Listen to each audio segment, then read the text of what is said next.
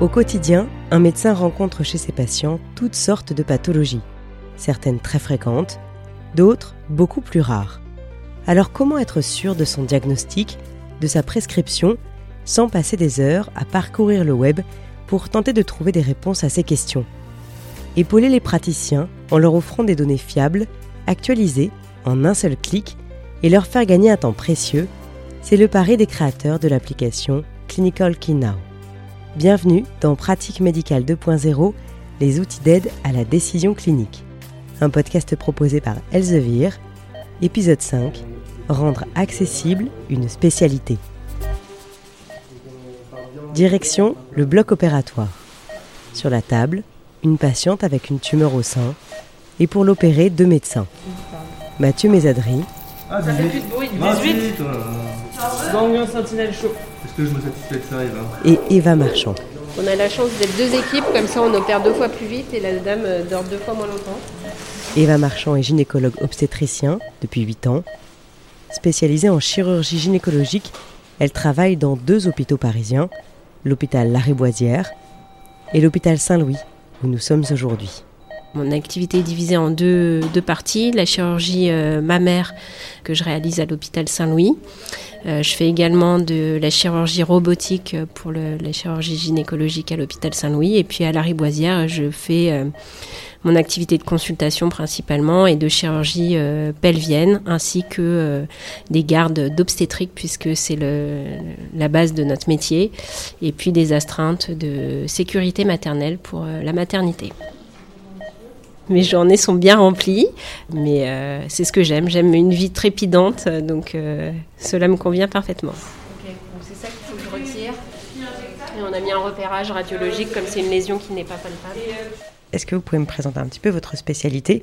Euh, Qu'est-ce qu'on fait concrètement quand on est euh, gynécologue obstétricien spécialisé en chirurgie?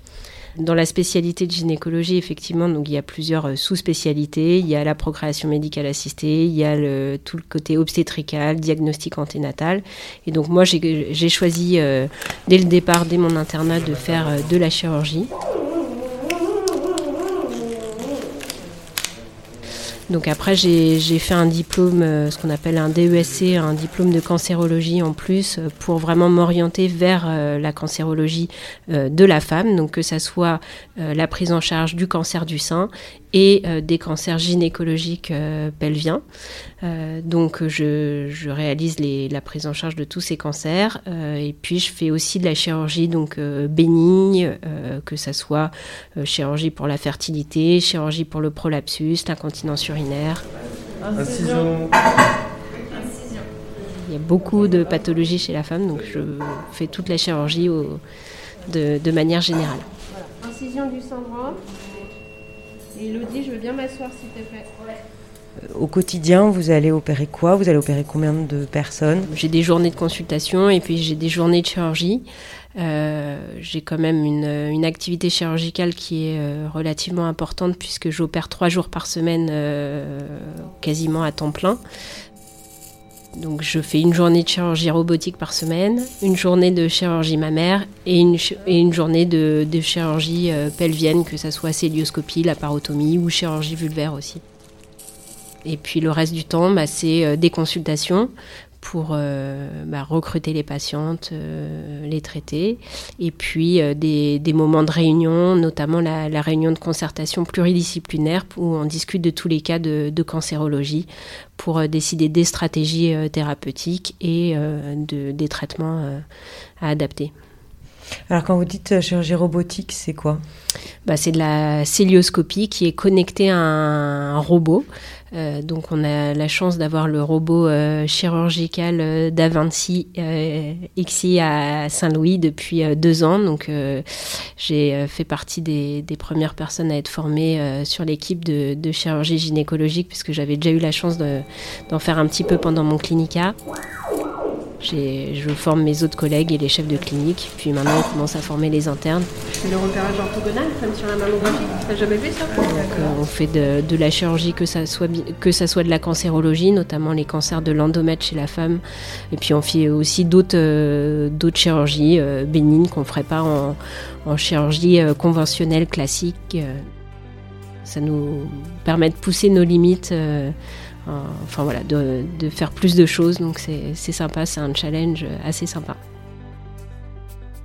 Quand vous parlez de journée de chirurgie, euh, des journées de bloc, mmh. euh, ça représente combien de patientes dans la journée? Alors pour la chirurgie mammaire, en général, on va faire 5 euh, patientes à, l'hôpital. voilà, parce qu'il y a tout ce qui est temps de ménage entre chaque intervention. Donc, en général, 5 patientes. On commence à opérer vers 8h30 et ça se finit vers 17h. voilà, donc avec un petit temps de pause entre chaque, chaque intervention. Et puis quand c'est de la chirurgie pelvienne, bah, ça va vraiment dépendre de, ce qu'on va faire. Euh, pour le robot, on fait deux, voire trois interventions dans la journée. Ça dépend du type d'intervention. Et la chirurgie pelvienne, ça dépend. Euh, voilà. par exemple, jeudi, là, je vais faire opérer un cancer de l'ovaire. J'opère une seule patiente, mais c'est euh, de 9h du matin jusqu'à 18h. Voilà, donc c'est très très variable. aucune journée ne se, ne se ressemble. Alors Mathilde, je vais t'embêter, donne-moi une petite cochère s'il te plaît. Ouais, je pour Mathieu. Quel est le profil des femmes dont vous vous occupez? Elles sont euh, plutôt euh, jeunes, euh, plus âgées Alors ça dépend. On a de tout, puisque malheureusement, le cancer, ça touche tous les âges. Donc la majorité des patientes sont quand même des patientes ménopausées, mais on a quand même des patientes jeunes. Donc il faut essayer de pas avoir de l'empathie, mais pas non plus trop, surtout quand on est une femme jeune. Il faut essayer de pas trop s'identifier à, ces patientes. je veux bien des compresses, les filles. Ça dépend aussi du type de pathologie. Si on parle du prolapsus, par exemple, on a des patientes plutôt âgées.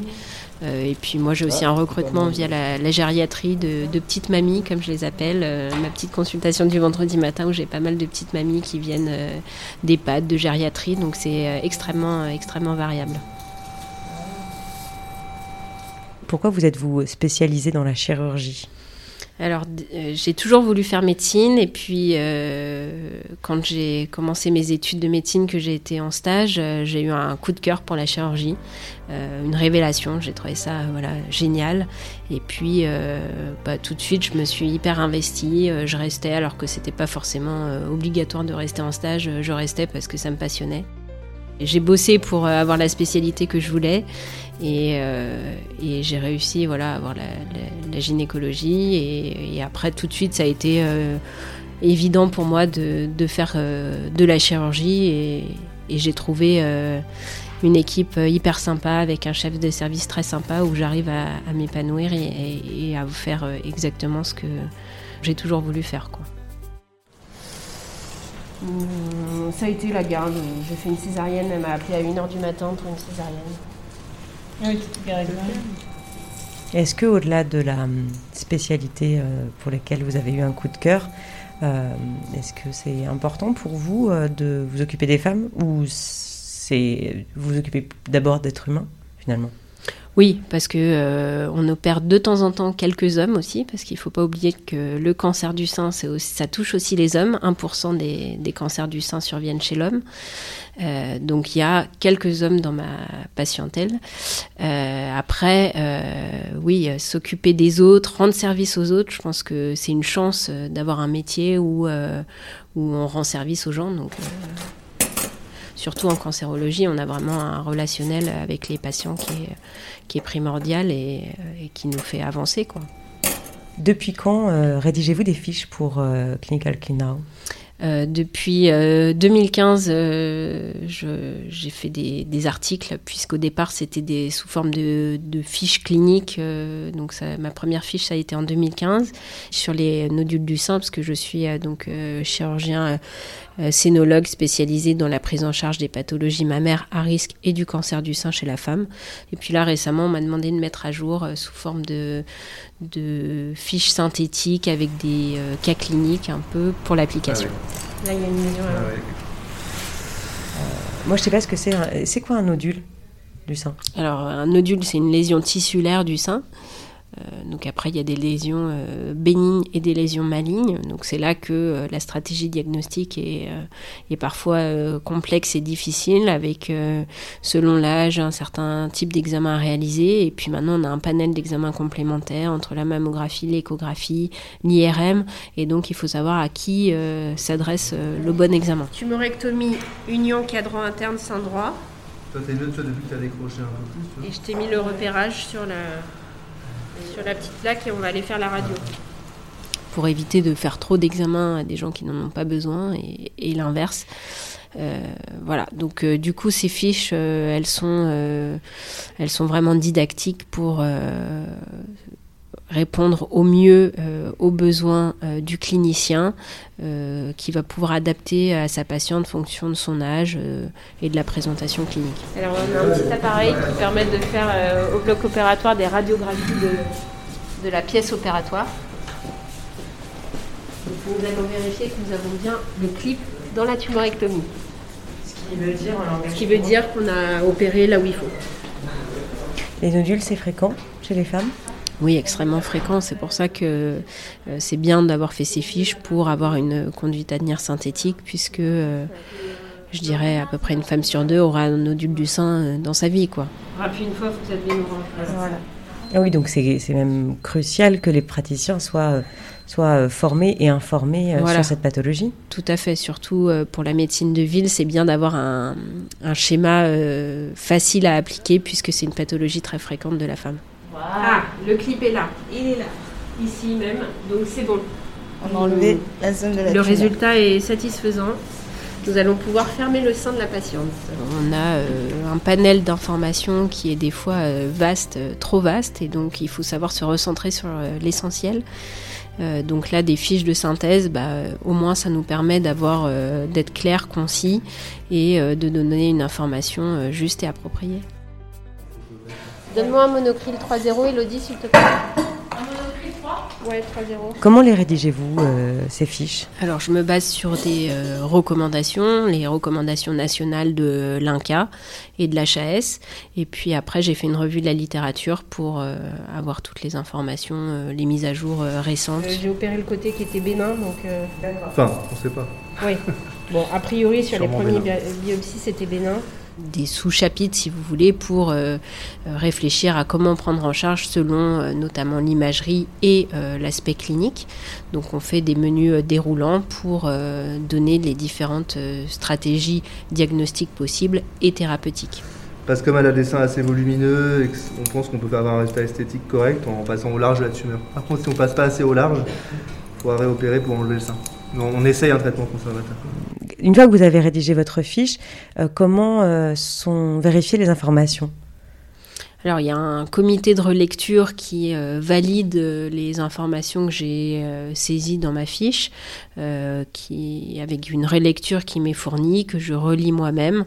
et ensuite on fait une validation commune de des informations qui sont synthétisées. D'accord, donc il y a vraiment une, une double vérification, même même une triple finalement. Tout à fait. Et puis moi en interne, je l'avais fait relire à un de mes collègues praticiens hospitaliers également, juste pour avoir son avis et euh, voilà vérifier que ce que j'avais noté était lui semblait pertinent. On va prendre un Vicryl 2.0 s'il te plaît. J'ai pas compté les compresses de mon côté, mais euh, c'est le même paquet, donc enfin quand euh, final quoi. Bah, une application, c'est toujours euh, facile d'utilisation, surtout à l'heure actuelle, tout le monde a un téléphone portable, donc euh, on n'a pas besoin de chercher l'information euh, sur Internet, on va directement sur l'application, on clique sur la pathologie rencontrée et tout de suite on a une réponse en fait. Donc c'est vrai que quand on est en consultation, qu'on a un patient en face de soi, c'est difficile d'avoir, de parfois s'interroger. Donc au moins là, on peut répondre tout de suite et donner voilà une conduite à tenir. Donc euh, c'est un gain de temps, euh, un gain d'énergie surtout, parce que des fois on perd de l'énergie à chercher, euh, à pas savoir si l'information est fiable. Là, on sait que c'est fait par des gens qui ont une certaine expérience dans le domaine qui est demandé, donc ça a toute sa valeur. Tu fais la boucle, tu passes. Tiens, refais un. Voilà. Hop, attrape le fil, tire-le. Non, non, non. Tends ton fil. Là, attends, je Tu le tires. Et là, tu le fais coulisser. Euh, j'imagine que c'est aussi une façon de transmettre. Au bloc opératoire, on transmet ses connaissances bah, théoriques et la pratique euh, chirurgicale. Et puis là, c'est une autre façon de transmettre ses connaissances, euh, les connaissances théoriques sous forme de, de, voilà, de cas cliniques un petit peu interactifs. Euh, Elodie, la patiente suivante, il faut une table de plastique. On met en avant un petit peu notre travail au quotidien. Euh, c'est prothèse en fait, c'est pas précisé, mais c'est prothèse. Et donc on peut aussi euh, donner envie euh, aux gens qui euh, connaissent mal notre spécialité d'avoir euh, envie de la découvrir un peu plus, voire de, de faire euh, en ce qui nous concerne de la scénologie. Bah oui, il faut les deux seins dans le champ et il y. C'était le cinquième épisode de Pratique médicale 2.0, les outils d'aide à la décision clinique. Un podcast proposé par Elsevier. Pour plus d'infos,